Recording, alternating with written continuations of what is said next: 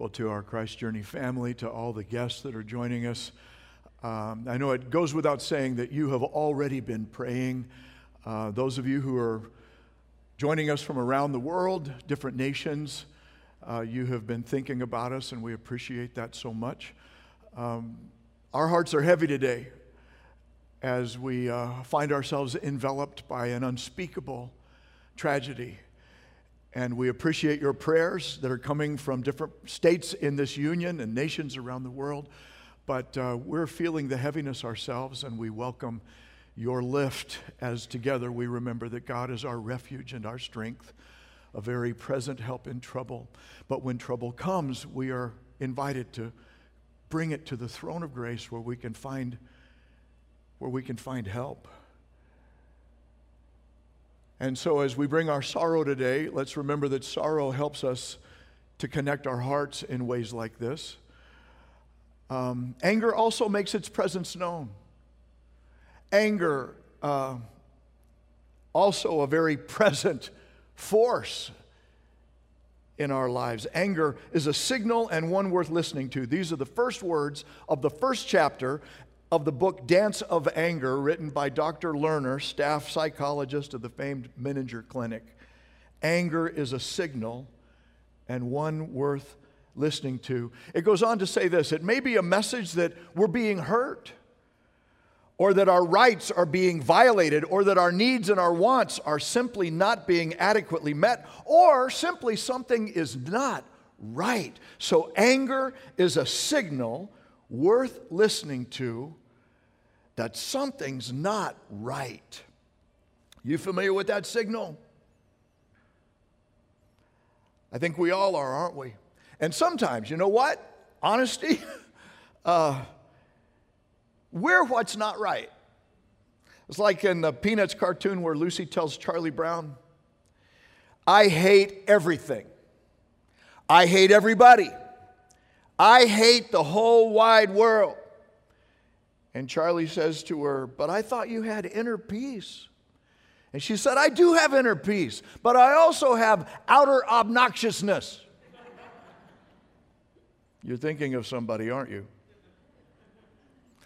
But maybe even someone we see in the mirror from time to time.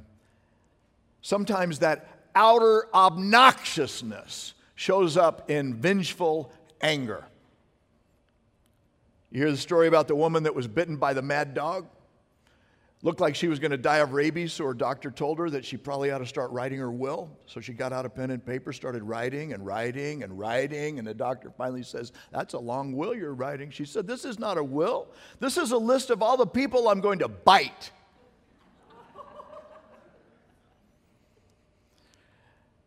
there are many types of anger, and one of them is vengeful, an anger of vengeful aggression that acts out in ways that are hurtful. Aggressive, hurtful behavior to others. This is what we see in road rage. This is what we see in bullying. I believe this is what Jesus was talking about in Matthew 5 22 when he says, Anyone who is angry with his brother is subject to judgment from God. Why? Well, the context tells us that this kind of anger is the seedbed from, uh, from which murder springs. Pride and jealousy kind of brood in bitterness to the point that we then start treating other people as expendable, like they don't matter. And Jesus said, when we do that, treating people that way, a way that calls them names like empty headed fool, you're just taking up space with your life. It said, he said it places you in danger of the fire of hell. Matthew 5 22. Would you say that's dangerous anger? To Jesus point of view. By the way, Jesus' first mention of hell in the Gospel of Matthew is connected to acting out vengeful anger in thought or in word or in deed. Whoa, wait a minute. You're telling me, Pastor, that Jesus says I'm never supposed to be angry? No, that's not what I said. That's not what he said. Just listen, because what he said is sometimes people vent in dangerous ways like that, places them at risk. Other times we stuff it You ever done that? We're familiar with that. You stuff your anger. Is that true? We don't feel safe to share it necessarily, and so we, uh, we hide it. Or like that proverbial beach ball, we try to keep it underwater, but it eventually shows up somewhere. Counselors tell us that anger suppressed, that's what that would be called, suppressing your anger leads to depression. Like what happened to Jonah in the Bible. Remember his story? He's so angry with God. He's so upset with God. He's so depressed in his disobedience that he gets the sailors to throw him overboard at sea. I mean, he tries to do himself in. Sometimes suppressed anger becomes toxic. And sometimes it seeps out in um, passive aggression. There's another form, the expression of negative emotions in passive and indirect ways, like non cooperation or like manipulation behind the scenes. That's where people say, you know, no, you pretend to be okay, but really you get sneaky through hypocrisy or through um, uh, sarcasm and betrayal. I wonder if this was the anger at work in Judas' heart when Jesus said to him, Judas, do you betray the Son of Man with a kiss?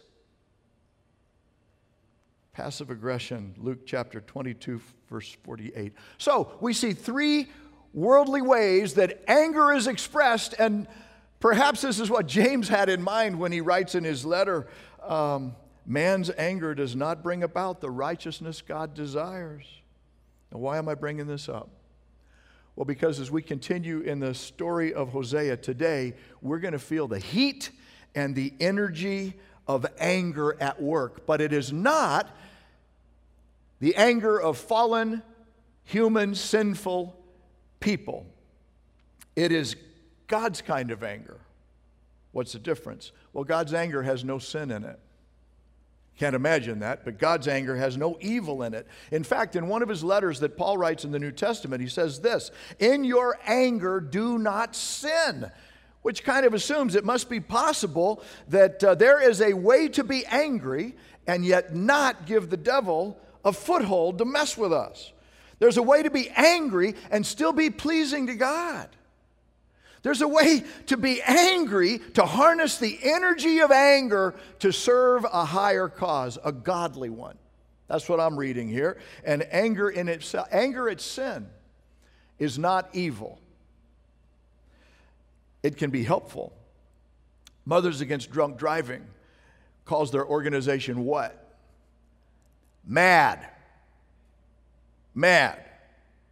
And the mothers I know in it have reason to be angry because they have suffered loss, tragedy, hurt, pain, the heartache of violent criminal behavior that has left empty seats at their family table.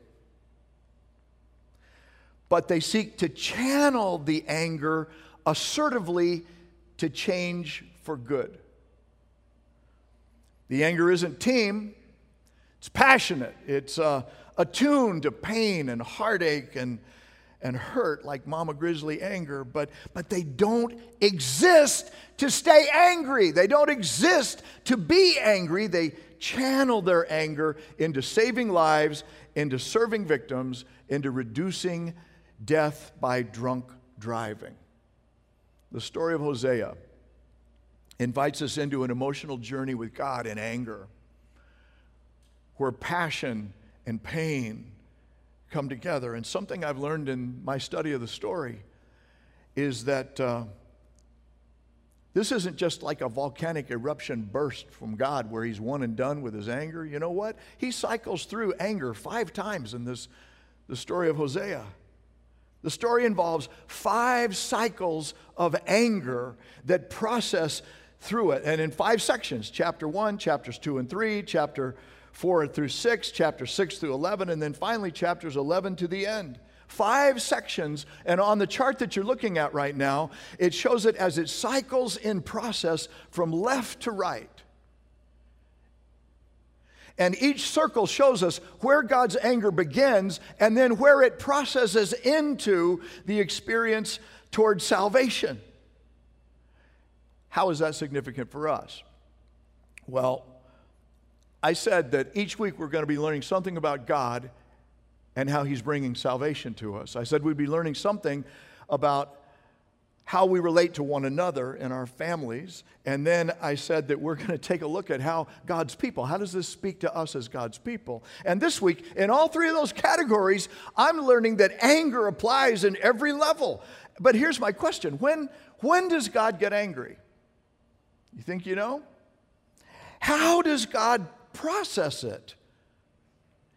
And then, can I learn from Him how to do that? with stuff in my own life, in my own situations. And so I have noted not only the five cycles of anger in the story, but I've also noted a five part process of how God does anger in Hosea. And so, what I'd like to do is invite you to consider if maybe it could be a model for how we do anger too. And I know that we're not God, and I know that His anger is not sinful like ours tends to be. But I'm thinking there may be some help for us for learning how to process our anger from the way God does it with His people that He loves so much in this story. And so here are, the, here are five steps. Here's the first one. Number one, feel the emotion.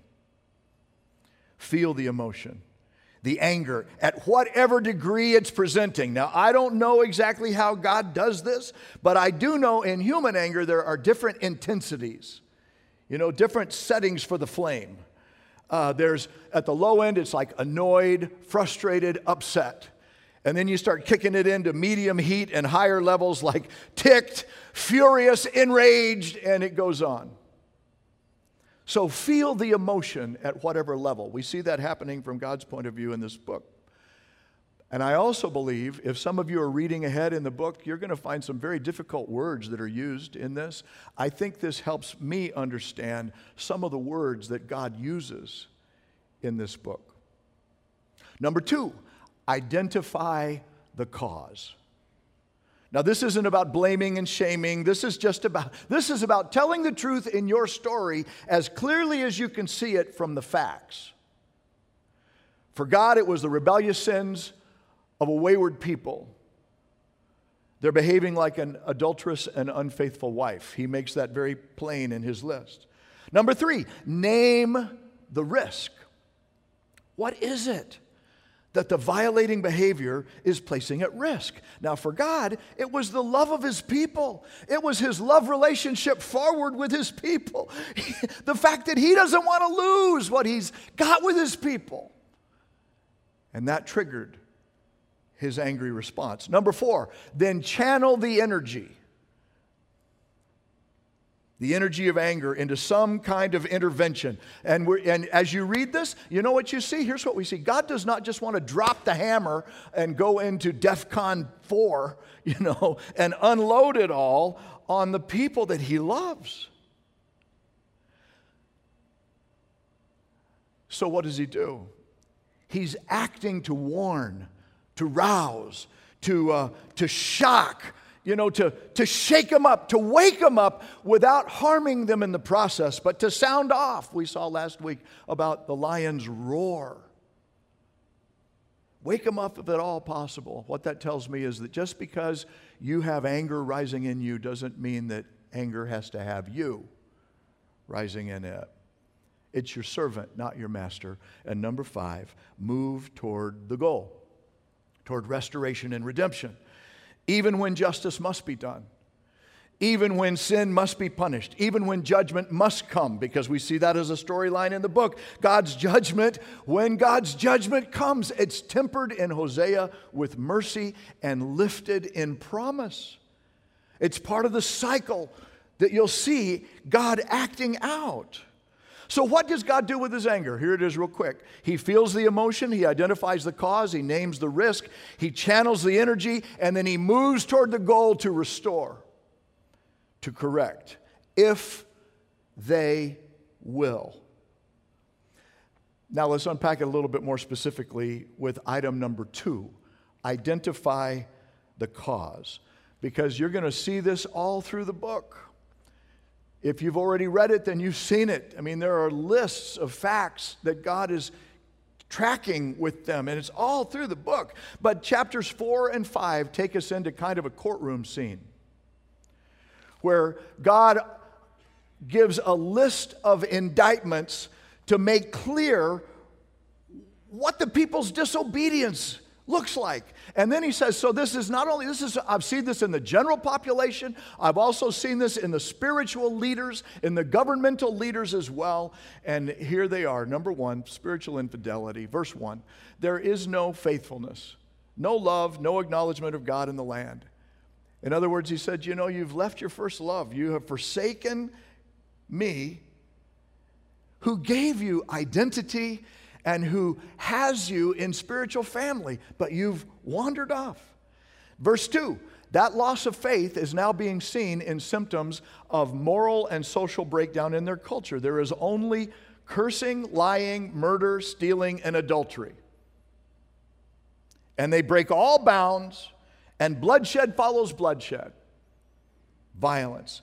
The Ten Commandments are being broken left and right. This is what God says. And there's no respect for boundaries, no respect for property, no respect for people. And so there's moral decay and social breakdown. That's what he says. And then verse 3 it's even showing up in the ecosystem. The land mourns and all who live in it waste away. The beasts of the field, the birds of the air, the fish of the sea, they're all dying. So nature is wasting away. And then the rest of that chapter notes three things, three reasons that this is happening. Ignorance, number one. Verse 6 My people are destroyed from lack of knowledge. You mean they're not being given knowledge? No, it's verse 7. He says they have knowledge, but they've rejected it. It's like there's a difference between sitting in the dark, lights out, and closing your eyes. He's saying the truth is there, it's available, but people are just closing their eyes to it. As a result, they're in the dark. Then, number two, lust. lust is pervasive. A spirit of prostitution leads them astray. This is God talking, verse 12. And he says that multiple times throughout the whole book. It's like, man, you're killing me. You're breaking my heart in our relationship. And number three, verse 16, they're just stubborn. He says the Israelites are stubborn. They're like a stubborn heifer. You ever tried to move a beast that didn't want to move? You can't move me. You can't make me. You're not the boss of me. This is what's happening there. So they see what's going on, they close their eyes to it. Instead, they turn to sensual indulgence and to feel good religion that God is not in, and then they're just stubborn. They're not open to change. They like the way it is. It's like I read somewhere that people's, some people's minds are like concrete, thoroughly mixed and permanently set.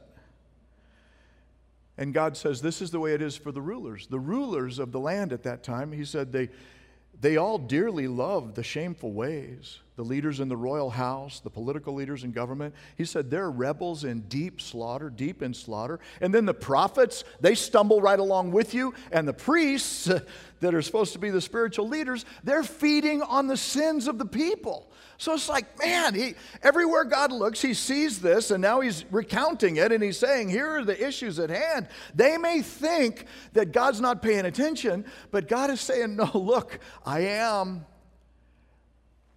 And when he pays attention, what does he see? My family's in trouble. And if your house was on fire, your family was on trouble, would you be sounding the alarm? That's what's going on with God. I mean, he's using anger as a signal Anger is a signal worth listening to, to show them that something is not right. Does that make sense? So in chapter 5, verse 10, you're going to read a verse like this God says, I will pour out my wrath on them like a flood of water. The Bible uses the word wrath as an expression of God's anger. And I bet you've heard somewhere, at some point, and formed some opinion about those words, the wrath of God. You ever heard about the wrath of God? That the Bible is, in fact, it's impossible to read the Bible without reading about the wrath of God. And at surface level, here's what I'm thinking it can have you, when you think about the wrath of God, it's like thoughts of God flying off the handle, unloading destruction in uh, scorched earth expressions toward people that just don't meet expectation. Is that what the wrath of God is? No. A more serious and careful reflection of this very book reveals that there are tensions at work in God's holiness with justice and love. Justice and love, that's what's going on here.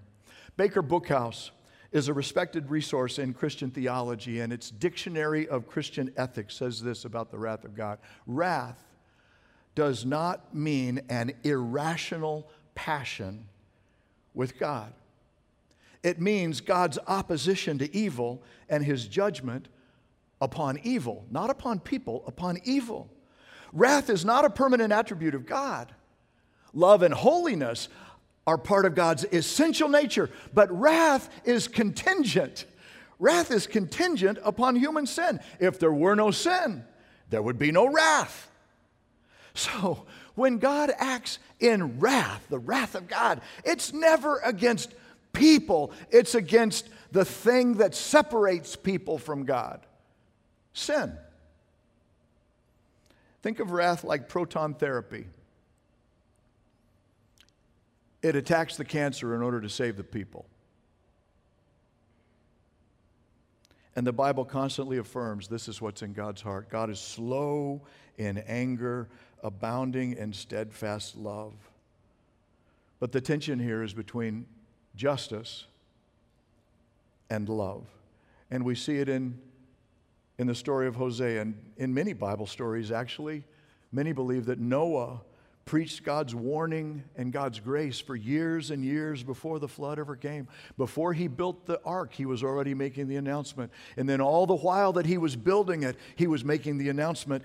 And and all the while he was making the announcement, the people just weren't paying attention. They weren't they would reject it right up to the point when the door was shut and uh, they couldn't get in. There were, they were given years of opportunity before the judgment came. And in Hosea, when you read about the judgment of God there, God is mirroring for his people, remember, the message of warning in a way that they could feel. If you relate to anger, then you're going to feel some of that, but without harming them. In the story, the warning is going off, but the harm is not there. As he does, anger is the signal. Remember, anger is the signal with words of emotion that identify behaviors, that name risk, that channel energy to move toward the goal of correction and redemption. And we can use anger that way too. That's where I'm going next. If we'll let God teach us. It, but it doesn't come natural to us, does it? Some of us were raised to understand that big boys don't cry. And the rest of that says, no, big boys get mad. Big boys get even. And then when those little boys grow into big boys and then become men, and destructive anger is what they learned and were taught and what they practiced, then once again, we're like a hammer that views everything like a nail. Some girls were told this it's not nice to be mad. It's not nice to get angry. So, you know what? Maybe you learned how to stuff your anger or to hide your anger or to squeeze it into other passive aggressive ways. No, I'm, I'm okay. It's no, everything's okay. In some of our homes, anger was the most readily available emotion. If you wanted to feel anything, it was usually anger that was being felt. And yelling was like talking in some homes. Now, if I hadn't spoken with some of our members through the years to understand those things, I would know that I'm not just preaching over anybody's head right now. I'm speaking as to why this message would matter. And maybe if you were asking yourself earlier, now, why would Bill be talking about this? This is like, are you kidding me? Wrath of God stuff? Yeah, because we don't know what to do with our own anger, and maybe God showing us what He did with His when things weren't right and it was a signal, then maybe we could learn something about what we could do about it. So, what can you do about your anger? Well, here's what I want to do. Here's what I want to invite you to do ask God to help you filter it through the five part process. And I would invite you to try it this week. Number one, feel the emotion. Don't just react. Don't just erupt. Feel first. Feel the emotion and then give it an intensity setting, one to 10. Where are you on this? And are you investing the amount of energy into the value of the issue at hand? Anger is a signal that something's not right. What can you do about it? Become self aware. That's what feeling the emotion means. Number two, identify the cause. This is not about judging or shaming or blaming. You make me so. No, that's not what this is. This is identify the facts as dispassionately as you can as to what triggered this. You're feeling the anger, it's a number seven, and so you're tracking back to say, where did this start? What was I afraid of losing? That's the next one. Name the risk. Anger usually is a secondary emotion, not a primary one, which means that it flows out of another one, maybe a fear. And so name the thing at risk that you don't want to lose. And then four and five, channel the energy and move toward the goal to restore, to redeem. It is possible to be angry and not sin. Why? Because anger is a signal not a master. And just because you feel it doesn't mean that, that it's the boss of you. Is what I'm learning from God. Doesn't mean that you have to blow up, doesn't mean that you have to stuff it, it doesn't mean that it can't be controlled or that it can't be channeled. You're made in the image of God. God shows us how to model this in His own behavior. So I'm wondering if you could just ask the Holy Spirit, when you sense it rising in you, that you could ask Him to bear His fruit in you. Did you know when the Bible says that the, the fruit of the Holy Spirit is patience, the literal word is long fused, long suffering. It means it's not quick to blow up, it has a long fuse which means that God has given us a way to give our families a future when, uh, when fuses get ignited. Being in a marriage, growing up in a family of human beings is a complicated, mysterious thing. And sometimes we hurt each other and we don't even really know why. And sometimes we get stuck in anger and we, we don't know how to get out.